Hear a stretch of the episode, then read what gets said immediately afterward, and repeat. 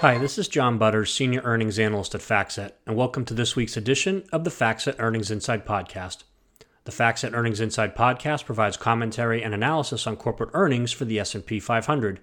This analysis is based on content published in the FactSet Earnings Insight Report, which is available each week on the FactSet website at w w w dot factset dot com. We'll start this week's podcast with a preview of the key metrics for the fourth quarter earnings season for the S and P five hundred, which is about five weeks away. Then we'll discuss our topic of the week, which is expectations for the S and P five hundred for twenty twenty-two. Specifically, we'll look at expectations for earnings growth, revenue growth, profit margins, and target price. But first, let's look ahead to the fourth quarter earnings season for the index. Analysts and companies have been less optimistic compared to recent quarters in their estimate revisions and earnings outlooks for the fourth quarter. As a result, expected earnings for the S and P five hundred for the fourth quarter are relatively unchanged compared to the start of the quarter. However, the index is still expected to report year-over-year earnings growth above twenty percent for the fourth quarter. Analysts also expect earnings growth of more than forty percent for the full year. These above-average growth rates are due to a combination of higher earnings for twenty twenty-one and an easier comparison to weaker earnings in twenty twenty due to the negative impact of covid nineteen on a number of industries. In terms of estimate revisions, upward and downward revisions to Q four earnings estimates for the S and P five hundred have mostly offset during the quarter, resulting in little change to expectations. We typically look at the change in the bottom-up E P S estimate for the index to measure E P S estimate revisions by analysts. The bottom-up E P S estimate for the fourth quarter has increased by zero point one percent since September thirtieth. Now, this is unusual because in a typical quarter, the bottom-up E P S estimate usually decreases by four to five percent during the quarter. However, it should be noted that over the past four quarters, the bottom-up E P S estimate has increased by five percent on average during the quarter. In terms of guidance, fewer S and P five hundred companies have issued positive E P S guidance for the fourth quarter than average. In determining whether guidance is positive or negative, we compare the projection of the company to the mean E P S estimate of the analysts at the time of the guidance. At this point in time, ninety-three companies in the index have issued E P S guidance for the fourth quarter. Of these companies, fifty-six have issued negative E P S guidance and thirty-seven have issued positive E P S guidance.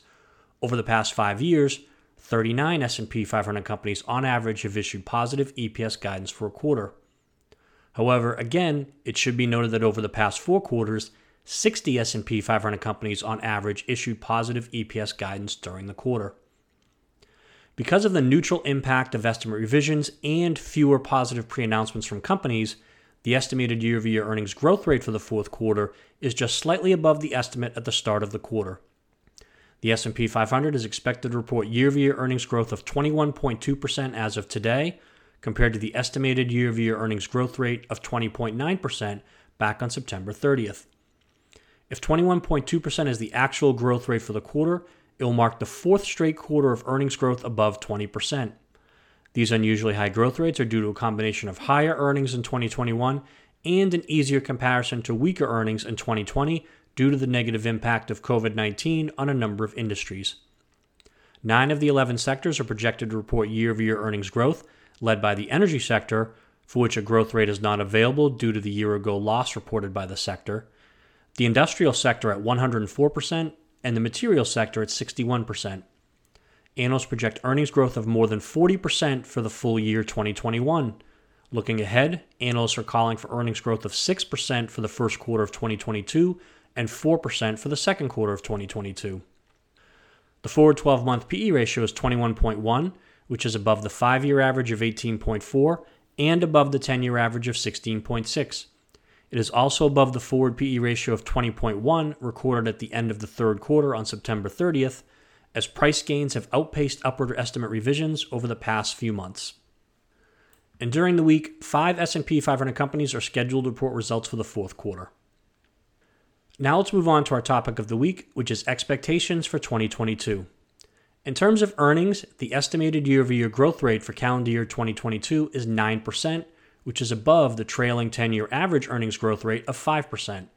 ten of the eleven sectors are projected to report year-over-year growth in earnings, led by the industrials, consumer discretionary, and energy sectors.